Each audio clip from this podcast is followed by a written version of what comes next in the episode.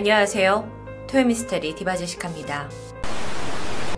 사진 속에 한 연인이 있습니다. 남성 트래버스 알렉산더는 77년생으로 애리조나에 살고 있는 세일즈맨이었고, 여성 조디 아리아스는 80년생으로 캘리포니아에 살고 있는 아마추어 사진작가였죠. 두 사람은 행사장에서 만났고 빠르게 서로에게 빠져가다가 1년 반째 연애 중이었습니다. 조디는 연애 후에 남자친구가 살고 있는 애리조나로 이사까지 와서 둘이 같이 살 만큼 이 연애에 굉장히 헌신을 했고요. 사귄 지 얼마 안 돼서 남자친구 트래버스와 같은 종교인 몰몬교로 개종하기도 합니다.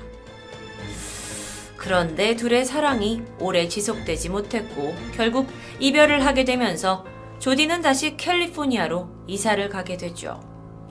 트래버스는 이별 후에 새로운 연애를 시작하고 있는 그 시점이었습니다. 시간은 2008년 6월 9일.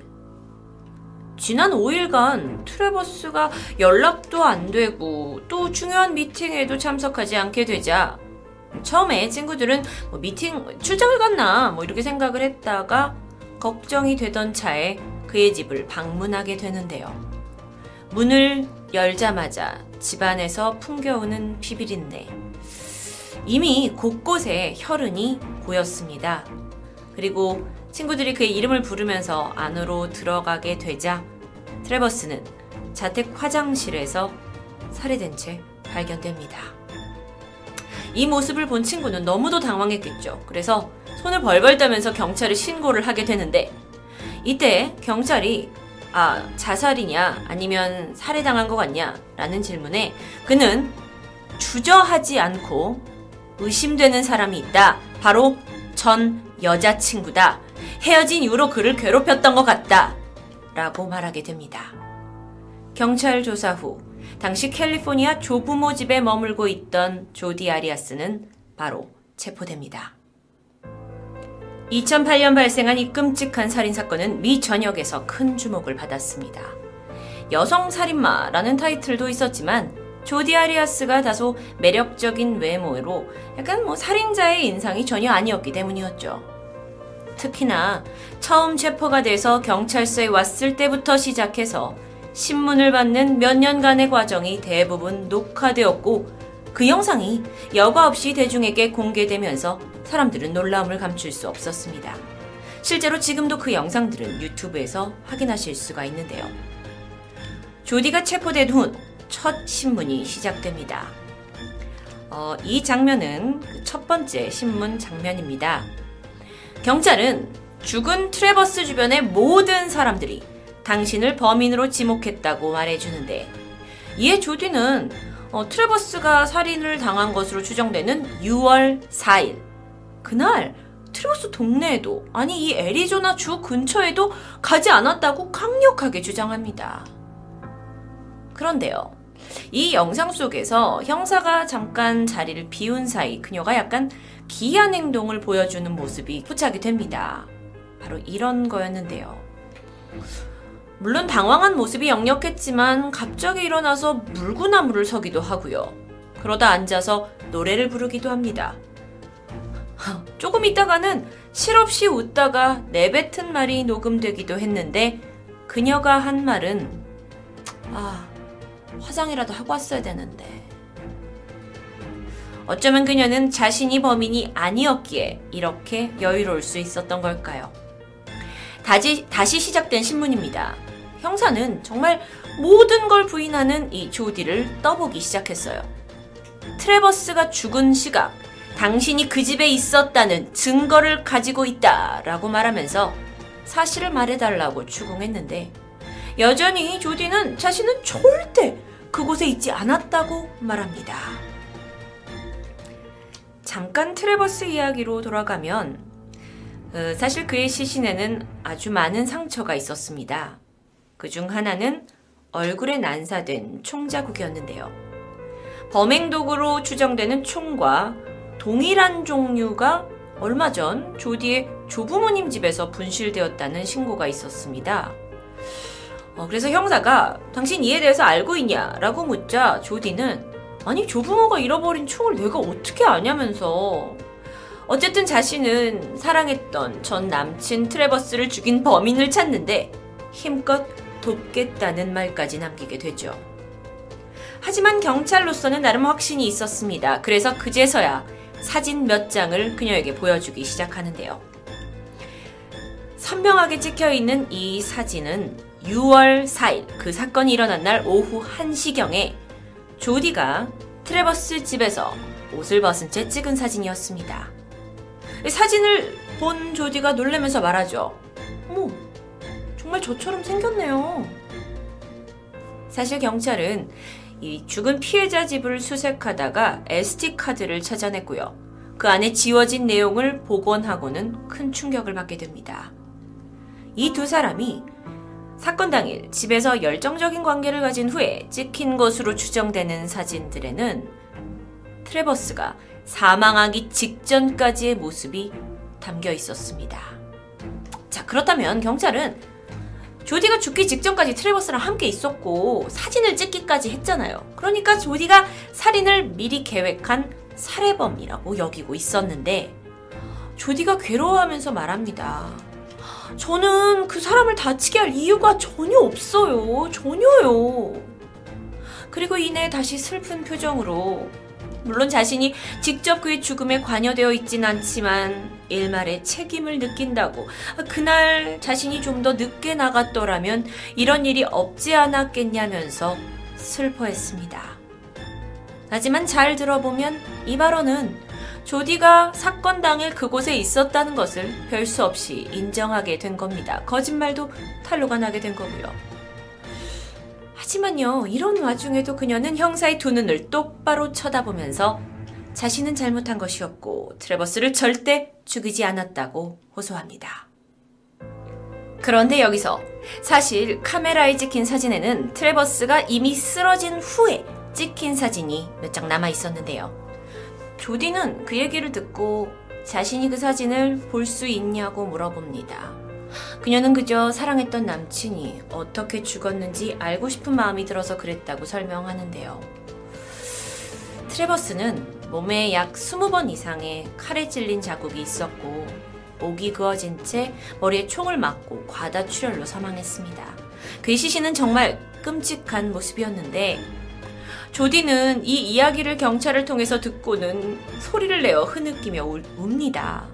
그러더니 질문을 하죠. 칼에는 총 몇 번이나 찔린 거래요? 그리고 그렇게 한참 얼굴을 부여잡고 울던 그녀가 묻습니다. 이 상황에 제가 정말 이상한 질문 같긴 하지만요, 제 범죄 기록 사진을 찍기 전에 얼굴을 좀 씻어도 될까요? 경찰은 단호히 거절했고 이후 찍힌 범인 사진에서 조디는 환하게 웃고 있습니다. 살인사건이 있기 전 두 사람은 연초부터 6월에 트래버스의 멕시코 출장을 함께 하기로 되어 있었습니다. 하지만 연인관계가 식어가면서 4월쯤 트래버스는 자신과 같이 갈 여행 동반자 이름을 다른 여성으로 바꾸게 되는데요. 그러던 5월 말입니다. 조디가 함께 살고 있는 조부모네 집에 도둑이 들었고 그때 칼리버 자동 권총이 사라집니다. 그 칼리버 자동 권총은 트래버스가 죽었을 때 사용된 총과 같은 총이죠. 시간이 지나 6월 2일 새벽입니다. 조디와 트래버스 사이엔 무수히 많은 전화가 오고 갔습니다. 트래버스가 받지 않은 기록도 있었고요. 조디가 받지 않은 기록도 있습니다. 두 사람 사이에 17초 되는 아주 짧은 통화 기록도 있었고 40분간 이어진 긴 통화 기록도 남아 있습니다. 그리고 나서 아침이 되자 조디는 차를 렌트해서 유타주로 갑니다. 거기서 원래 예정돼 있던 미팅도 참여하고 동료도 만나게 되죠. 그리고 6월 3일까지 그녀는 유타에 있었던 것으로 확인되는데, 문제는 사건 당일 6월 4일 그녀는 애리조나로 운전해서 트래버스를 만났던 겁니다. 사건 이후 하루가 지난 6월 5일, 조디가 다시 그 유타주에 가서 동료를 만났을 때 동료 깜짝 놀랐다고 해요. 원래 금발머리였던 그녀가 어두운 갈색 머리로 염색이 돼 있는 겁니다.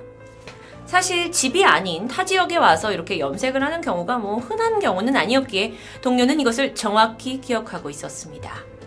그리고 다음 날인 6월 6일, 조디가 다시 캘리포니아로 자신이 렌트한 차를 끌고 돌아오는 길에 트래버스에게 전화를 계속 걸었던 기록이 남아있고 또 음성 메시지도 남아있습니다. 그녀가 범인이라면 이 모든 행동은 알리바이를 만들려고 했던 것 같은데요. 6월 7일 렌트했던 차를 반납하는데 이때 이상하게도 바닥 시트가 보이지 않았고요. 앞좌석에는 뭔가 빨갛게 물든 흔적도 발견됩니다. 하지만 당시 차량은 바로 클리닝을 했기 때문에 그것이 혈흔이었는지는 확인이 불가능했습니다. 그리고 사건 발생 5일 만인 6월 9일 친구들이 트래버스 집 문을 열고 들어가서 시신을 발견했죠.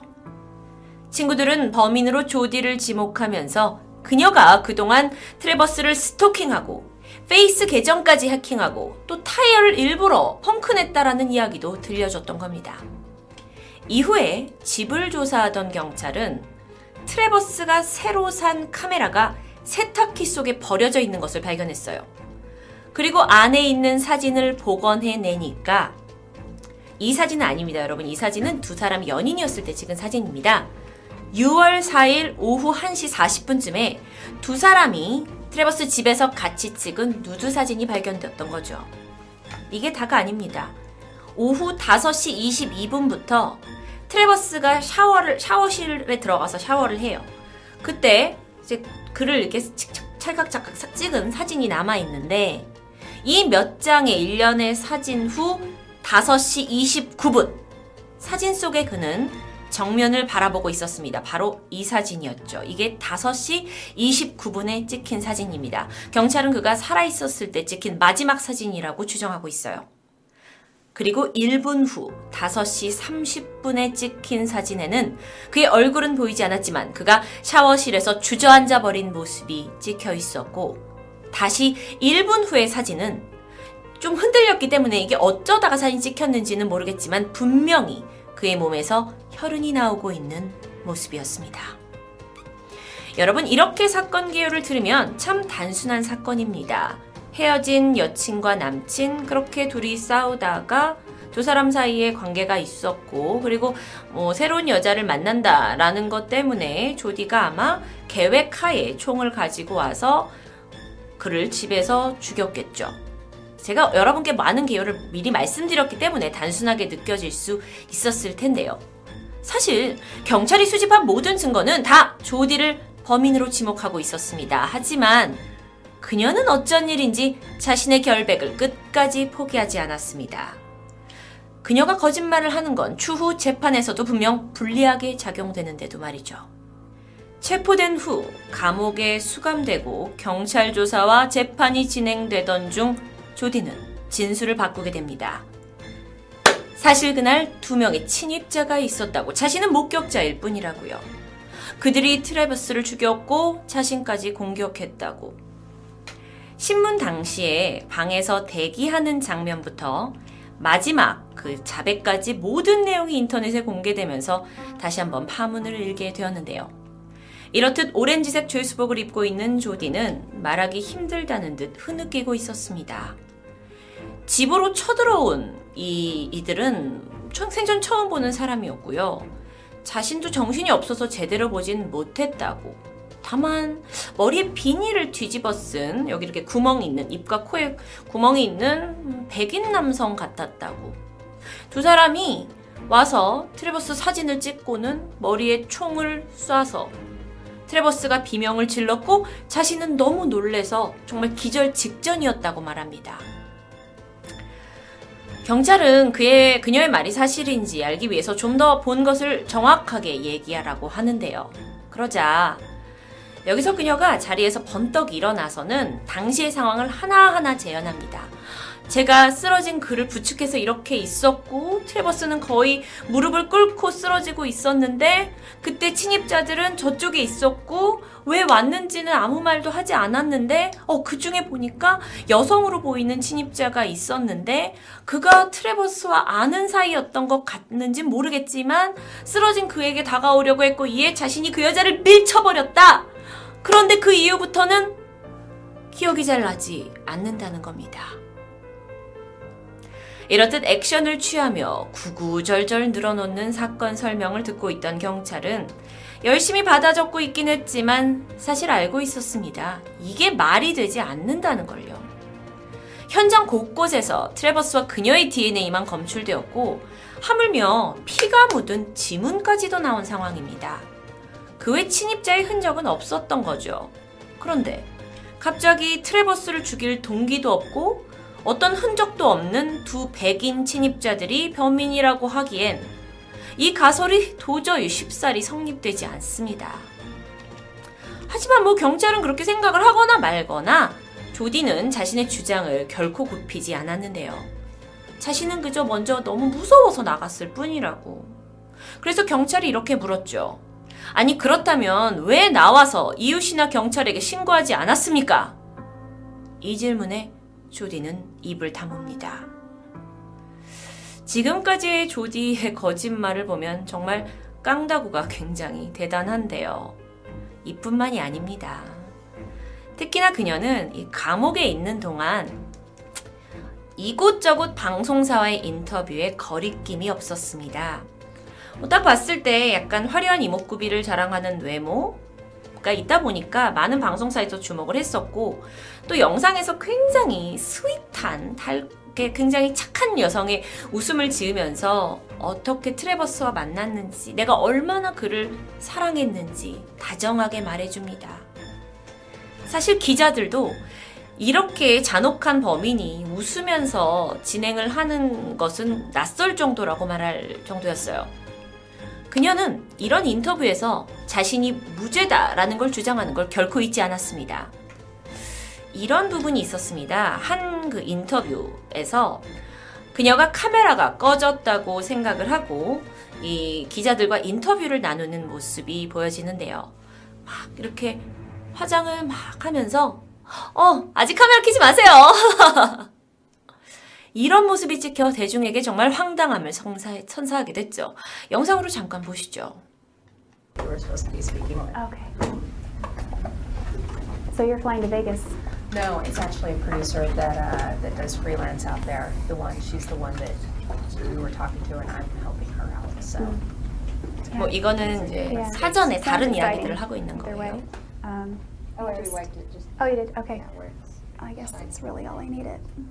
화장을 고치면서 아직 카메라는 켜지 마세요 라는 이야기였습니다. 정말 한 살해범이 이렇게까지 여유로울 수 있나 라고 생각이 되는 부분인데요. 이뿐만 아니라 다른 유명 방송사의 인터뷰에서 그녀는 아주 당당하게 이 재판의 배심원 중에 자신에게 유죄 판결을 내릴 사람은 없을 거라고 말합니다. 왜냐? 자신은 결백하기 때문이죠. 어쩌면 그녀는 자신이 살인을 저질렀다는 사실을 아예 머릿속에서 까맣게 지운 듯 했습니다. 그렇게 사건이 발생한 지 2년이 지난 후 도저히 조디가 범인이 아니라는 증거가 별로 없는 상황이 되자 조디는 드디어 자신이 트래버스를 죽였다는 것을 인정합니다. 그런데 이번에 들고 온 카드는 정당방위. 사실 그날 자신을 폭행하려고 했던 트래버스를 죽인 것뿐이고 자신은 오랫동안 트래버스로부터 폭력의 대상이었다고 고백한 것이었죠. 사실 많은 범죄자들이 경찰 앞에서, 형사 앞에서 죄를 짓지 않았다고 거짓말을 하긴 하지만 조디의 경우에는 그 모든 과정이 영상으로 남았고 그게 공개까지 되면서 대중을 더욱더 기차게 만들었던 것 같습니다. 심지어 지금 보시는 이미지와 같이 안경을 착용하면서 뭔가 앞머리도 그렇고 좀 착한 이미지를 풍긴다고 해야 할까요?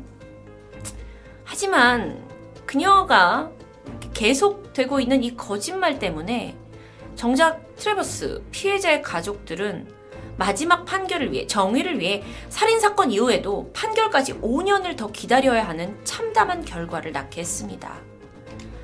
계속 번복되는 진술, 그리고 거짓말, 그리고 자신이 결백하다는 주장, 이건요 정말 거의 책을 쓸 수준이었어요. 그래서 미국 내에서도 계속해서 이 여자가 이제 어떤 법정에 나가고 무슨 말을 하면 정말 조롱하듯 뉴스에서 계속 비춰줬는데요.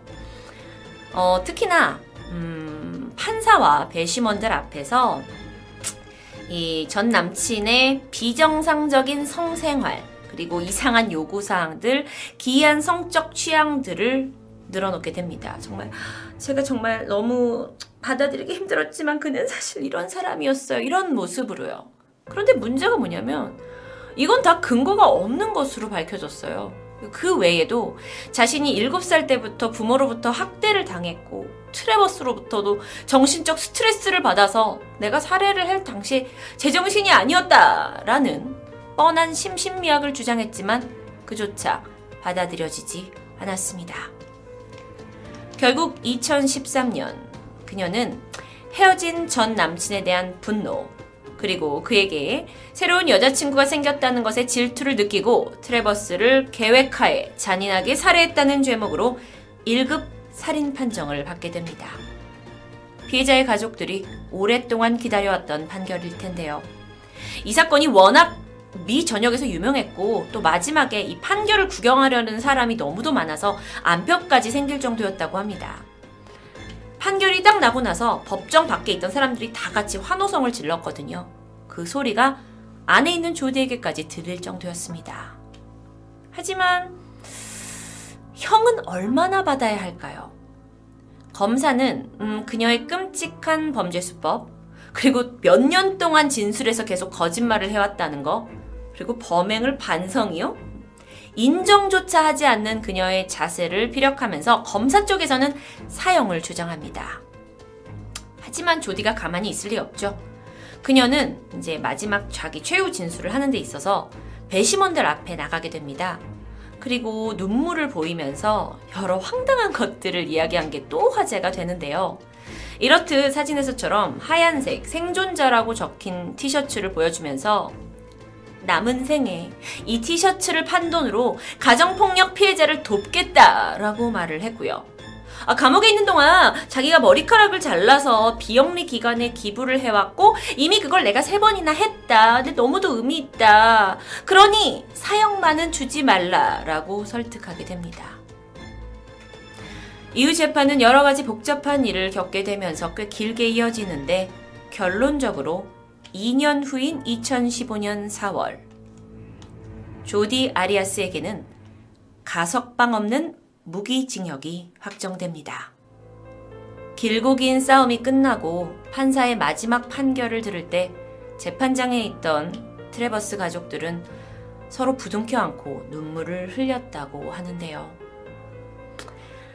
저도 여기까지가 끝인 줄 알았습니다.